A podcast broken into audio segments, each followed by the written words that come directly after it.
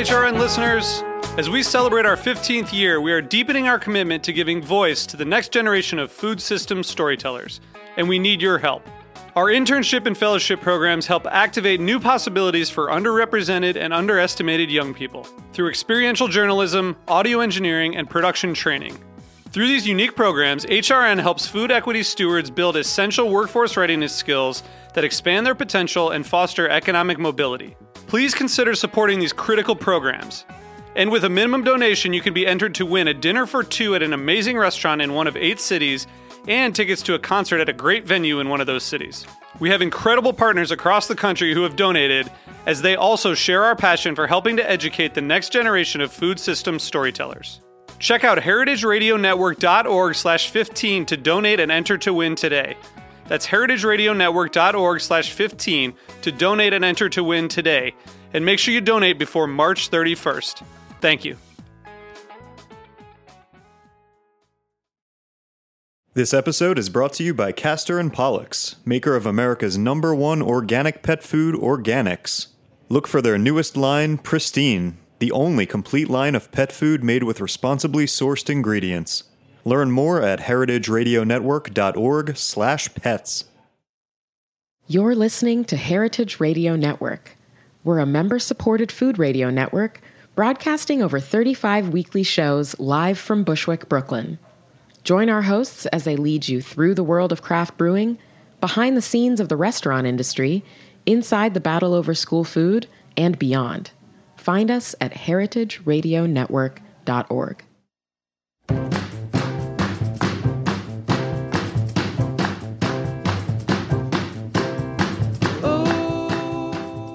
Hey, hey, you're listening to Eat Your Words on Heritage Radio Network. I'm your host, Cathy Erway. And today is a pretty gloomy, drizzly day in Brooklyn. It's actually marathon day here in New York City. So, uh, um, uh, you know, other other than running in the marathon, um, it's a great day for cooking. And um, I'm really excited to be sharing a cookbook that I adore today. It just came out this fall from Houghton Mifflin Harcourt. I've often told friends that I like one of the dreams that I have is to collect a different cookbook for every single country in the world. Um, that is a cookbook that is solely d- devoted to that one country's cuisine and its people and its culture. And so I'm really excited to have a cookbook that delves into the unique cuisine of Turkey. It is called Istanbul and Beyond, and its author, Robyn Eckhardt, is on the line right now. Hi, Robyn. Hi, Cathy. Thanks so much for joining. Um, Thanks for having me on the show. A wonderful cookbook. Not only, I mean, not only is it covering a cuisine that I'm less familiar with, um, uh-huh. but it does so in such a fabulous, in-depth, and uh, visually stunning, and uh, rich with insights, um, and, and uh, of course, fabulous-looking recipes along the way. Good so, to hear. Yeah, and I, I understand it's the product of some 20 years of researching and traveling in the country.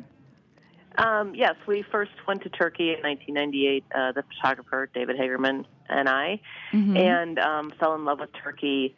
Um, and uh, that prompted me to study Turkish, and um, we sort of went back when we could. And then uh, at that time, when we visited Turkey, neither of us were doing what we do now. Uh, uh-huh. Dave was in business, and I was working on a PhD. Um, fast forward 12 years, we were both freelancers.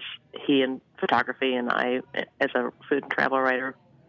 And so we re- revisited Turkey after an absence of eight years and um, felt this um, inexplicable pull that we'd felt when we first visited in 1998. And so at that time, kind of decided to, you know, that we had the time and we had the freedom to do something in Turkey to make it a bigger part of our lives. And the idea for the book came about a year later. Yeah, I'm curious though about how, since this is such a long lead project and then you've seen it transform throughout the past couple decades. Um, I'm curious about that. But first of all, first of all, um, if you could just sort of orient us with the the region that we're talking about, Turkey. It's um, you know where and who are the Turkish people? Okay, so um, the book uh, focuses on the foods of Istanbul, and then um, after the opening chapter in which we are in Istanbul, and it's um, it's my Istanbul, really. It's it's the foods that I'm most interested in when I'm there. We jump uh, across the West western half of the country to the east. Um, I was interested to um, focus on a part of Turkey that most foreigners don't travel to, and even a lot of Turks don't travel to. People who live in Western Turkey, parts of the country who with interesting and and little lesser known cuisines, um, and also a lot of Kurdish food that I, I wanted to shine a spotlight on. And uh, it should be said that Turkey has seven official regions. Okay. Um, the regions, as in the book, are as I defined them uh, by traveling the country by road and observing changes in topography and climate and how that translated to what people eat. So the regions um, quickly are the Black Sea, um, the Black Sea coast up in the north. Um, and it's a, it's you can imagine it to be a little bit like the Pacific Northwest in terms of climate. Okay. It's very lush and green, and Wines? it's rainy, and it doesn't get a lot of snow except at higher elevations. Um, and the diet is uh, lots of leafy greens, lots of fish, no surprise there, and um, lots of corn, which is very unusual That for is really uh, unusual, in Turkey, Robyn. uh, dried corn in all Uh-huh. shapes and forms and, and ways. Um, and then we just sort of went in a counter in a clockwise, as if we were doing a road trip, because Okay. this was the result of road trips. So we moved towards the Georgian border, and Mm-hmm. we're in northeastern Turkey, uh, an area of lush, uh, high plateaus. Uh, Perfect for grazing cows, I was gonna and say, um, this is a part of the country in which one's wealth is measured in how many cows one has. And so you don't find lamb here really that much. Um, there's a lot of beef and there's tons of dairy. And Huh. then we moved south to Van and Hakkari, which are Kurdish provinces bordering Iran and Iraq. Um, the landscape changes dramatically. It's um, very uh, craggy, um, a very rough topography, craggy, rough foothills, um, not much arable land. hmm And so um, there's a lot of sheep, um, not sheep really, mutton in the diet because it's only sheep and um, goats that can sort of handle this kind of rough terrain. You couldn't really graze cows there. And as a result of the lack of arable land, uh, most of which is devoted to raising um, feed crops, um, people forage in the spring, and that is where a lot of um, the greens in the diet come from is just these wild herbs and vegetables that people forage literally by the tons in the spring and then um, add to a local cheese called herbed cheese that is made from the milk that comes from the sheep and goats that you know pasture on the same herbs so it's it's a really mm. tight little circle there and then we moved back west to the southeast. Um, Sanliurfa province, people may know because of Urfa pepper. Oh, right. Um, that is the home of Urfa pepper, and Diyarbakir, which is a Kurdish province. Uh, and here you see the appearance of like lots of spices, um, lots of heat, more chilies, um, more lamb. Lamb kind of reappears in the diet. okay.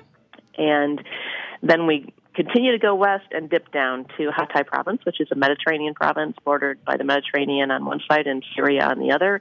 It used to be part of Syria until the early 20th century, and so here's a very Levantine, Levantine influenced cuisine. Okay. It's um, if we think of you know Middle Eastern food or Le- Levantine food, this is what we're imagining: olive oil, pomegranates, pomegranate molasses, chilies, heat, uh, fresh herbs, very lively, very vibrant. Um, and then the last region was we just drove kind of straight north from Hatay into north central Anatolia, and this is really um, the cuisine that you know when people think of what is Turkish food, this is what people Ah, kind of often imagine. Lots of lamb, uh, lots of grains, lots of legumes, um, and a bit of dairy. Wow. So Turkey is like so many cuisines in itself, and um, you know, it's a very horizontal land too. And Istanbul is all the way on the west, Right. but yet there's this huge, you know, region, and it and it borders something like ten different other countries.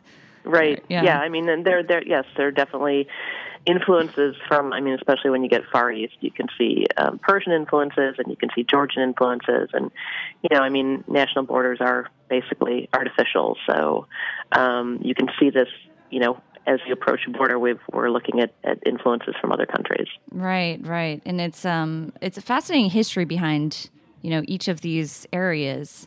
Um, let's start with Istanbul because that's where you start off your journey.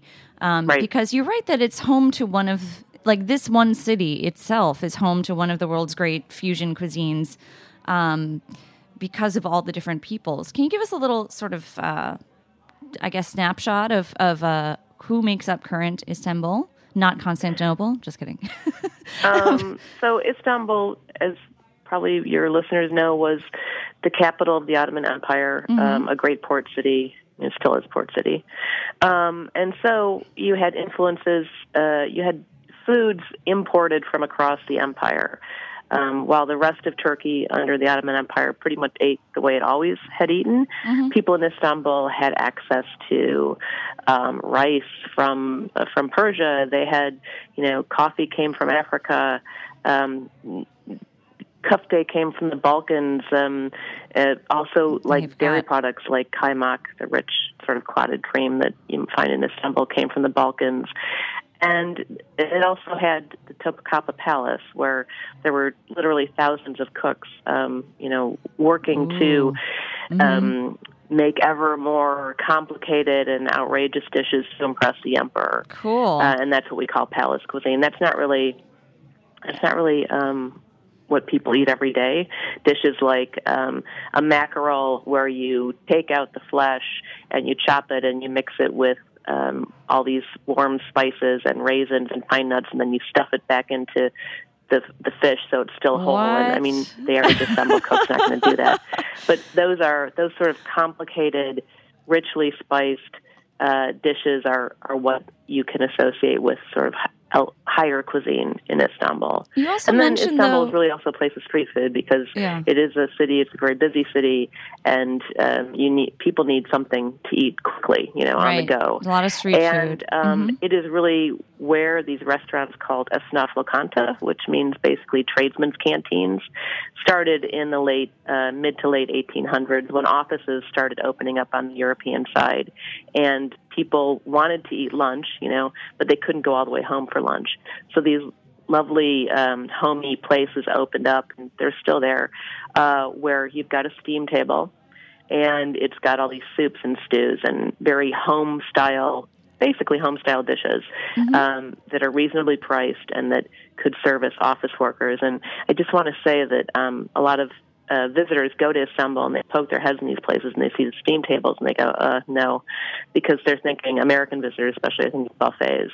But no, these uh. are dishes that you know you want cooked mm. low and slow over low heat, I and see. um, yeah, this is this is the closest you can get to home cooking without going into a home. That's funny. Um, I love that you write that also halva, it, that sesame sort of sesame seed or tahini dessert, is one of the sort of relics of palace cuisine because the pantries. Um, why was that? It, was, it helped. It held up well in the pantries of palaces. Oh well, it's it, you know it's made with a technique that the average you know cook in Istanbul wouldn't have invented right. on their own. A little complicated. Uh, whenever it was invented, um, mm-hmm. it uses a um, I'm forgetting the name of the mugwort. Uh, okay. it's, it's, a type of root that is ground and, and added mm. to the sesame to create that kind of fluffy honeycomb mm. texture. Right. I mean, it's it's it's not something that's super easy to make at home, and right. you know these people in the palace had access to all the ingredients. For instance, white sugar. I mean, cane sugar or beet sugar was not um, used in Turkey before um, the Ottoman Empire, and it was able to be imported. Um, mm-hmm. People used fruit molasses to sweeten things, and it was you know the palace cooks who first had access to this exotic, mm-hmm. like for lack of a better word, ingredient because it was rare and it was expensive. So you've got all these sweets with you know syrupy sweets and mm-hmm. things like halva that incorporate a rare and you know um, expensive ingredient that that you know only an emperor could afford basically. Right.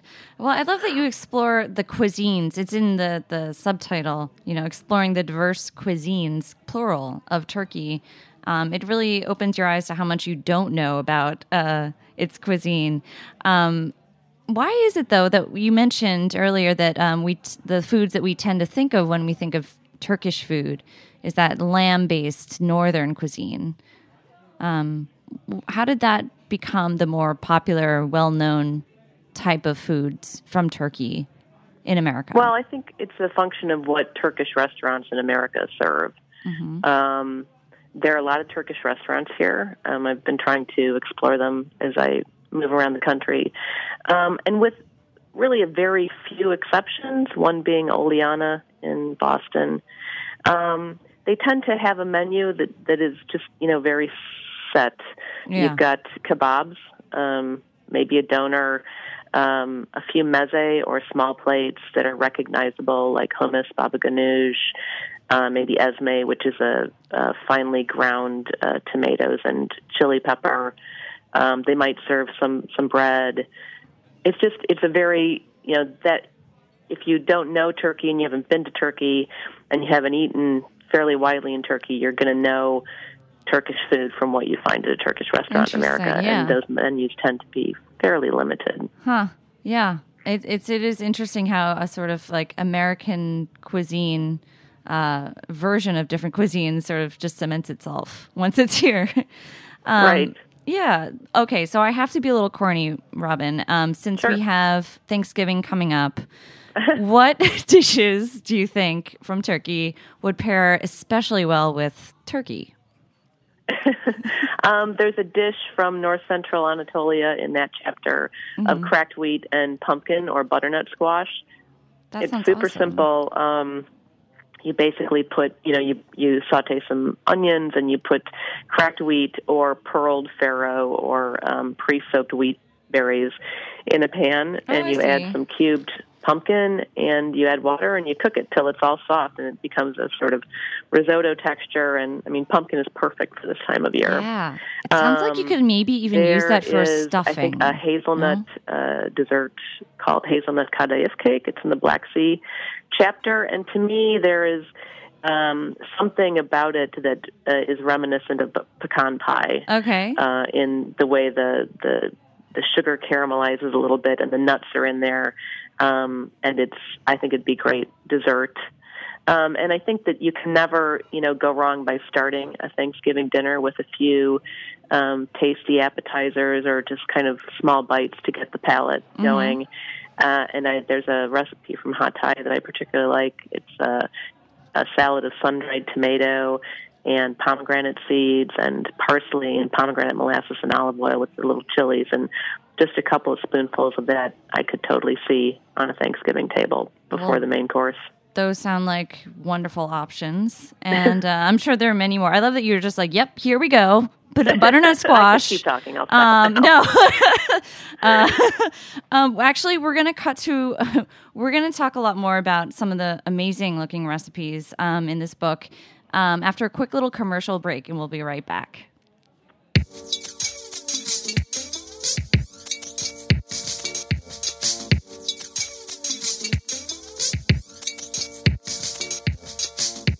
This episode is brought to you by Castor and Pollux, maker of America's number one organic pet food, Organix.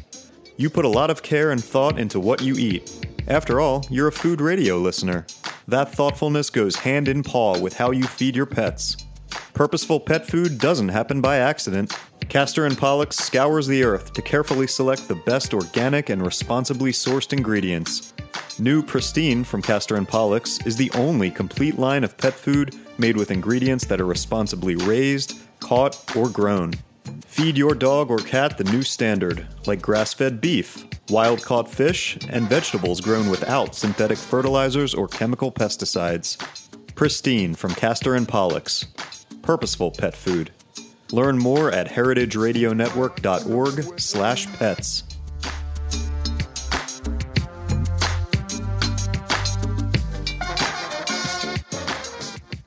All right, we're back chatting more with the author of Istanbul and Beyond. It's Robyn Eckhardt. Hi, you still with us? Hi. All Hi, right, Cathy. great.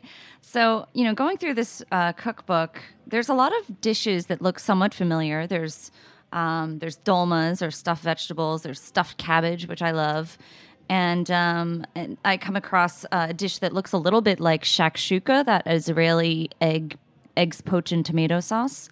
I think um, a Turk would say that shakshuka is a little bit like menemen. Okay, so this is menmen, right. So uh, let's talk about some some of the differences. B- by the way, this looks beautiful. It's um chunky tomato and pepper sauce with poached eggs, and it's called men men. Is that it right? Men, right. Okay. So It's a common breakfast dish. Mm-hmm. Um, you know, Turks love breakfast. Um, most people know that. People in Turkey, across Turkey, love breakfast, although there is no such thing as a Turkish breakfast. They're all differ depending on where you are. Yeah, that's basically you know you just saute some onions, peppers, and um, and tomatoes, and you break eggs in it and and poach the eggs. And then there's another version which um, had to be cut from the book for lack of space, uh-huh. uh, which is you make the sauce, then you puree it. Um, then you beat the eggs into the sauce and you Ooh. put it back in a pan. So you kind of get this sort of mm. almost a souffled uh, kind of menemen thing. Um, cool. And yeah, I, I think the you know I think the interesting thing with the book is that there are dishes that will kind of sound familiar, but they're they they're done in a different way or they incorporate some slightly different ingredients or there are dishes that incorporate ingredients that everyone knows but mm-hmm. it, they're just done in a different way to create a different flavor so you mentioned the cabbage rolls mm-hmm. that that's a recipe from Diyarbakir uh, which is a mostly Kurdish province um, the uh, filling is um, beef or lamb with rice um, seasoned with uh, chili pepper and a lot of dried mint Mm-hmm. Uh, and then it's rolled into cabbage leaves, pretty standard procedure. Um, but the sauce that it's cooked in is uh, a combination of tomato and water, sour, a soured liquid made by soaking sumac, uh, mm-hmm. dried sumac in water, and then draining off the sumac. And sumac and sour flavors are really kind of a hallmark of uh, Kurdish cuisine in Turkey. Uh, and so you've got these cabbage rolls that kind of look like something you know, but they taste uh, quite different because of the vibrant spices both in the filling and then this sort of soured tomato sauce that's coating it. It looks delicious. And I love all those other surprising combinations. I mean, really, every dish is just, it's a, yeah, new, it's a novelty um, for me, at least. widely used, yeah. Cool. Yeah, like the pumpkin, I mean, sorry, the meatballs with pumpkin and spice butter um, it's a it's a look just like a wonderful like warming winter dish. Um, yeah, that's a um, that's proved proven to be a really popular dish, and mm-hmm. I have mm-hmm. to say it's one of my favorites, and also one of David the photographer's favorites. Mm-hmm. Um, it incorporates it's you know it's very simple. I I try to mimic the um, texture of uh, meatballs or kofte in Turkey. They're never hard and heavy, like they're oh, never heavy like yeah, American meatballs. There's no bread, there's no eggs, there's no milk, um, and I chop the ingredients into the meat instead of using my hands to knead it or putting it in the food processor, which creates a lighter okay. meatball. And then it's um, just a very simple sauce of tomato paste dissolved in water. This is very common across Turkey. Tomato paste is used in this sauce basy way.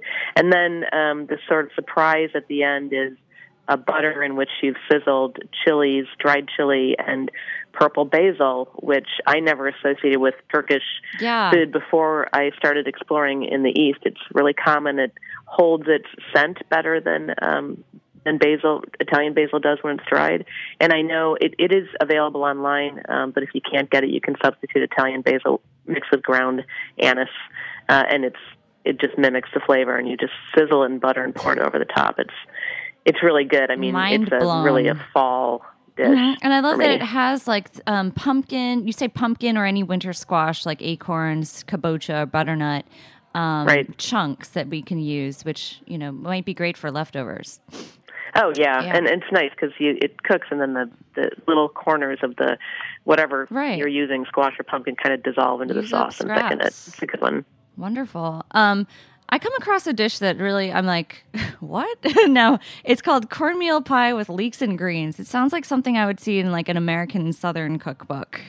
But you mentioned right. that they eat corn and grow corn in this region. Right. So. yeah, if you travel along the Black Sea in autumn, um, you will see garlands of corn cobs hanging from the characteristic timber houses and you know on lawns and hung from balconies.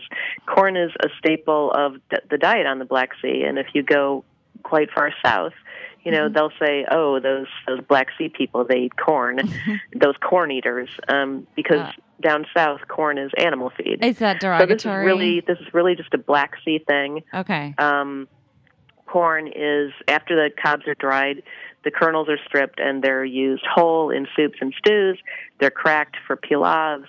Uh, they're ground into cornmeal, and so fish is dipped in cornmeal and fried, and then they're ground into flour uh, for um, breads and things like this cornmeal pie, which is which is really kind of like a for me it kind of encapsulates Black Sea cuisine in that it, it uses corn uh, and then it's just filled with all these wonderful greens, um, charred, um, collared, and very um, textured, uh, thick sturdy spinach are are found on the Black Sea. And then in the winter, you have leeks that grow literally as high as as your hip, and um, those are also major ingredients. So this Mm-hmm. this um, this dish is also proving to be a favorite, and it's proving to be really surprising to people. It's delicious. Yeah. It's nothing that I would have associated with turkey before I went to the Black right. Sea. But it looks so univer like so many of these dishes so universally sort of pleasing. Yeah, I I think they're very accessible because because they're uh, surprising. They're just you know they are Turkish, but they're not what you'd expect. Right. So corn is from the the New World. So at some point they must have, you know, it caught on in, in the Black Sea region. Um, another thing that is from the New World is turkeys, but I didn't see any mention of turkey in this book. In I'm this sorry, I didn't get that. Uh, turkeys? turkeys. Yes, the Oh, birds. yeah, they raise turkeys at Turkey. They do. I didn't see any Um, recipes sorry. for them. Um, yes, I've there. I've seen people will keep turkeys. I don't think it's a sort of like in in Italy. You can buy turkey at the grocery store. It's it's everywhere, at least in northern Italy where I live. But it's not. It's more of a backyard. Like if you're keeping chickens, you have a few turkeys. And I did ask how turkey is prepared, and it's um, it would generally be. It's a new. It's a New Year's Eve thing in Istanbul to New stuff Year's. a turkey with seasoned rice and roast it. And then um, outside of Istanbul, it's sort of prepared like you would boil the turkey to create a broth, and then you would cook rice in the broth, and then you would serve the two together. Huh. So, can you tell us why we call this bird turkeys? Can sorry, I um, you're breaking up. Oh, sorry. Do you know Why? the, do you know the reason why we called turkeys turkeys? No, I have to admit that I don't, but Okay. I sort of remember reading something about that I- online. I mean, I ago. recall. You know? Yeah, I, I think you. I mean, roughly at the point that it was being traded into Britain, it was coming from Turkey or via Turkey from from obviously the New World where they're from. Huh, Um, that's interesting. Yeah, I, I, I don't know the whole ins and outs of that, but it's it's just kind of it's just kind of odd the whole thing, and the the fact that there's no turkey recipe in this book, although although the examples that you did mention sound amazing. Um, but you know, as a port city, I'm seeing so many interesting ingredients used throughout this book. Um, or sorry, and you know, Istanbul. That is, um, thanks to that geographic sort of opportunity. And um, it's just interesting to see corn taking on. Um, what is your favorite, Robyn? What is your favorite recipe? My favorite recipe? Mm-hmm.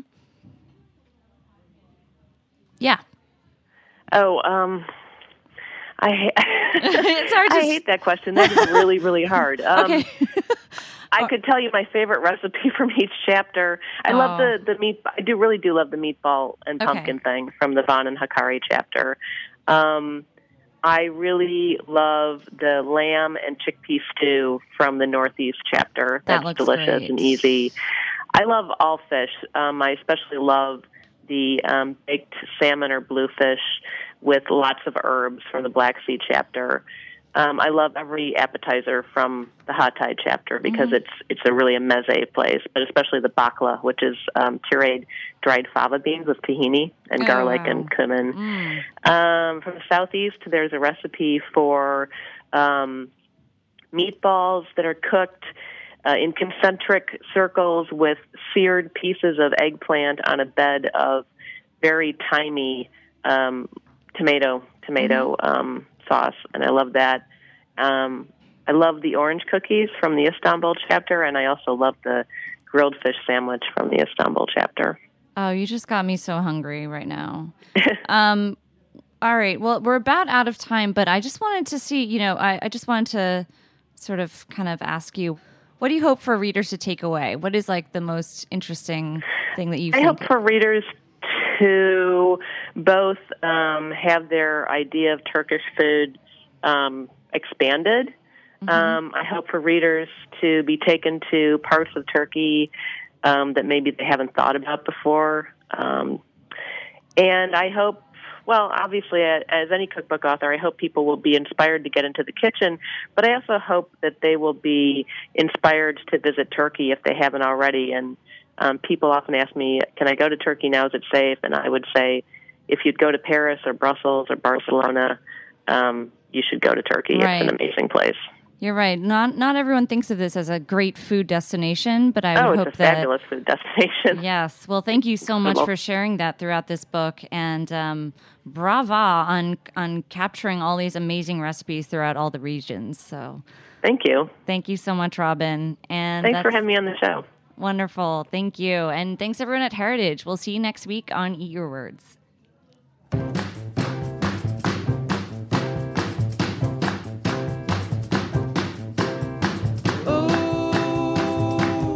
Oh, like the way you do.